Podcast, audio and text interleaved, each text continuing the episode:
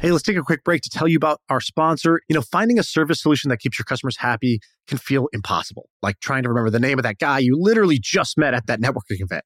And HubSpot Service Hub can help. So, with the service solution part, at least it makes it easy. It brings service and success together on one powerful platform with an AI powered help desk and a chatbot to handle your frontline tickets so you could scale support and drive retention and revenue. Visit HubSpot.com slash service to learn more. I wanted to talk about confidence. Uh, growing up, I was never super confident. I was, uh, you know, in a group, in my group of friends, let's say there were six of us. You had, uh, you know, the kid who always got into trouble, right? He was always, uh, you know, he was always on an adventure. And then you, uh, you had the class clown. Everybody loved that person because they were making everybody laugh. You had the person who was, you know, ambitious and was and they always got good grades and they were they were always sort of top of the class and doing good in sports, that sort of thing. And uh, and then you had me. I was the friend who was like just I was just there to support all all of them. I was uh, I was just laughing. I was like a laugh track of a show. I wasn't even the character. And uh, I wasn't I wasn't very confident. I didn't talk very much. And uh, it all changed for me when um, 10th uh, you know 10th I was living in Houston, Texas and in 10th grade my uh, family my dad got a job in China. And so all of a sudden we were moving to Beijing. And um, so pack up your bags. You're moving from Texas to China. And uh, on the plane ride there, I remember my sister was talking to me and she goes, you know, how you feeling about your new school? Or you're excited, nervous, whatever. I was like, I don't know. It's, it's kind of the same, same thing, probably just another school. So it won't be too different. And she goes, um, well, it can be. I go, well, what do you mean? And she, what she was trying to say was not the difference between China and Texas, but the difference between me and China and me in Texas. She goes, you know, uh, none of these kids know you, so you have a kind of a fresh start. That's pretty cool. Like you can pretty much be whoever you want to be. You could be however you want to be. And I was like, well, what do you mean? She goes, well, think about in Houston, like the kids in your school who are who are cool, right? I had this friend Kane. I mean, even his name was cool uh, my friend Kane uh, Holderfield, he he was one of the cool kids. Everybody loved him, and he was always uh, having a good time. And I, you know, I, I, used to see these other kids. remember this kid Casey, and you know, they were always having a, a, good time. And one of the reasons why was they were very confident. They um, they were confident in themselves, and so they were relaxed. They don't, weren't always worried about what other other people were thinking of them.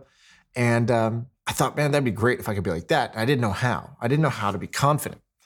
And uh, over time, I have learned the secret to confidence. I used to think, okay, here's here's what I originally thought. I used to think confidence was, uh, you know, either something you just have or you don't. You're born with it. Uh, okay, that that was wrong. Um, when I moved to China and when I landed, you know, after that flight, I ended up walking into school on the first day of school, and I carried myself like Kane. I carried myself like Casey. I carried myself like they used to do, and um, I didn't know how to be confident. I didn't really understand it. I sort of faked it till you make it. But um, what I figured out was that uh, confidence is not something you do directly. Right? So confidence is not just puffing up your chest uh, because that's bravado, right? That's uh, that's false confidence. It's, it's easily deflated by uh, by reality. Um, a confident person is not just like a fearless person. A confident person is confident as a byproduct of being adventurous. Let me tell you what I mean.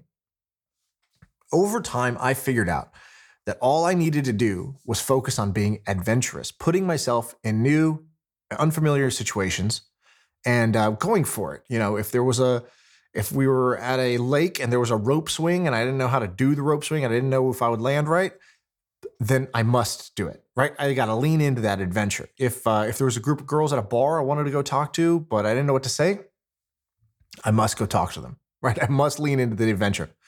And uh, what I realized, you know, one adventure after another, you sort of realize, well, if I keep putting myself in these positions, and then I come out the other side, and you know, sometimes it works, sometimes it's good, and sometimes you belly flop. It doesn't work so well.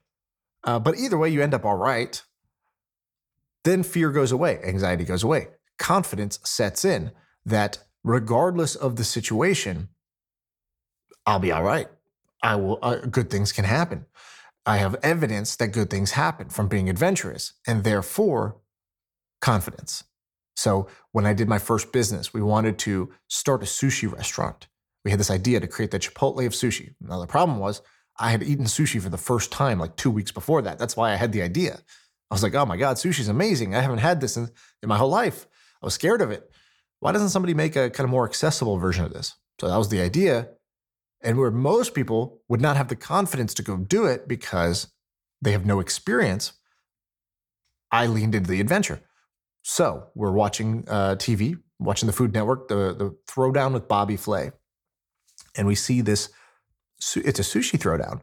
So we skip class and we're, we're watching this, uh, this throwdown. And we see this awesome, charismatic chef from LA do the sushi throwdown against Bobby Flay. He seems great. He knows his stuff. We say, we got to get in touch with that guy. How do we, how do we make that happen? Well, my friend uh, Googled him and we saw his restaurant in LA. And my friend goes, my friend Trevor goes, let's call him. Again, normally, a lot of people would shy away from that, right? That's a, an unknown situation. What's going to happen if I call him? What, what do I say? Will it work? Will it not work? Lean into the adventure. All right. So I, I pick up the phone, I call him, ring, ring. Somebody picks up. I'm so used to getting the runaround with things that I just assumed I was going to get the runaround again. I go, I need to talk to Philip Yee. How do I make that happen? The voice on the line goes, It's Philip. Talk to me. Now, I didn't have much planned on what to say after that. So, so I, you know, sort of stumbled and fumbled, but I was like, oh, uh, Philip, you know, my name's Shaan and I have this idea for, for a sushi restaurant.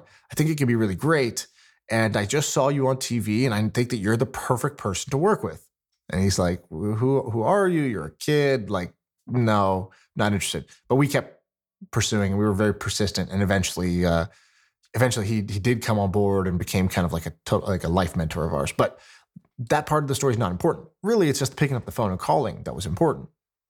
Uh, another situation I remember early on in my career, um, we were in a, a, program called Kairos. It was like a, a entrepreneurial society, or like a I don't know.